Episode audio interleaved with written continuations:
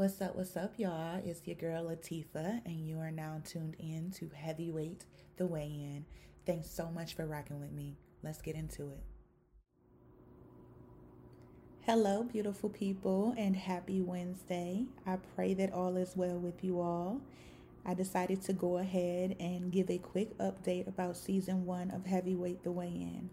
As you all know, 2020 and the beginning of 2021 has been a very difficult time for most of us, if not all, to say the least. Producing fruit through brokenness, through pain, through uncertainty, through ex- exhaustion is difficult, but we made it. We're like the cypress trees out here enduring harsh seasons, even in poor conditions. I heard clearly last month after releasing episode 10 Elevated that there is a shift getting ready to occur. So, before putting out my next podcast episode, I yielded to the discontentment in my spirit.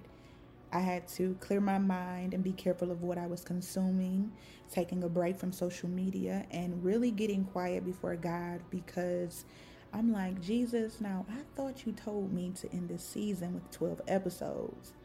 So I continued to pray because I had already begun the prep work for my last two episodes. I knew the titles, the people I would have on the podcast, and everything.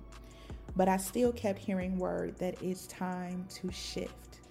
So I took heed and decided to end season one with 10 episodes and start my next season off with more than enough. I won't get too deep into what I just said, but with that being said, I'm going to exit season one with episode 10 Elevated. I'm so very excited for the shift into season two. I'm still having my quiet time with the Lord, so I'm only on social media for business purposes. But to exit, I thank you all so much for your support during season one. A special thanks to some of you for the push to keep going.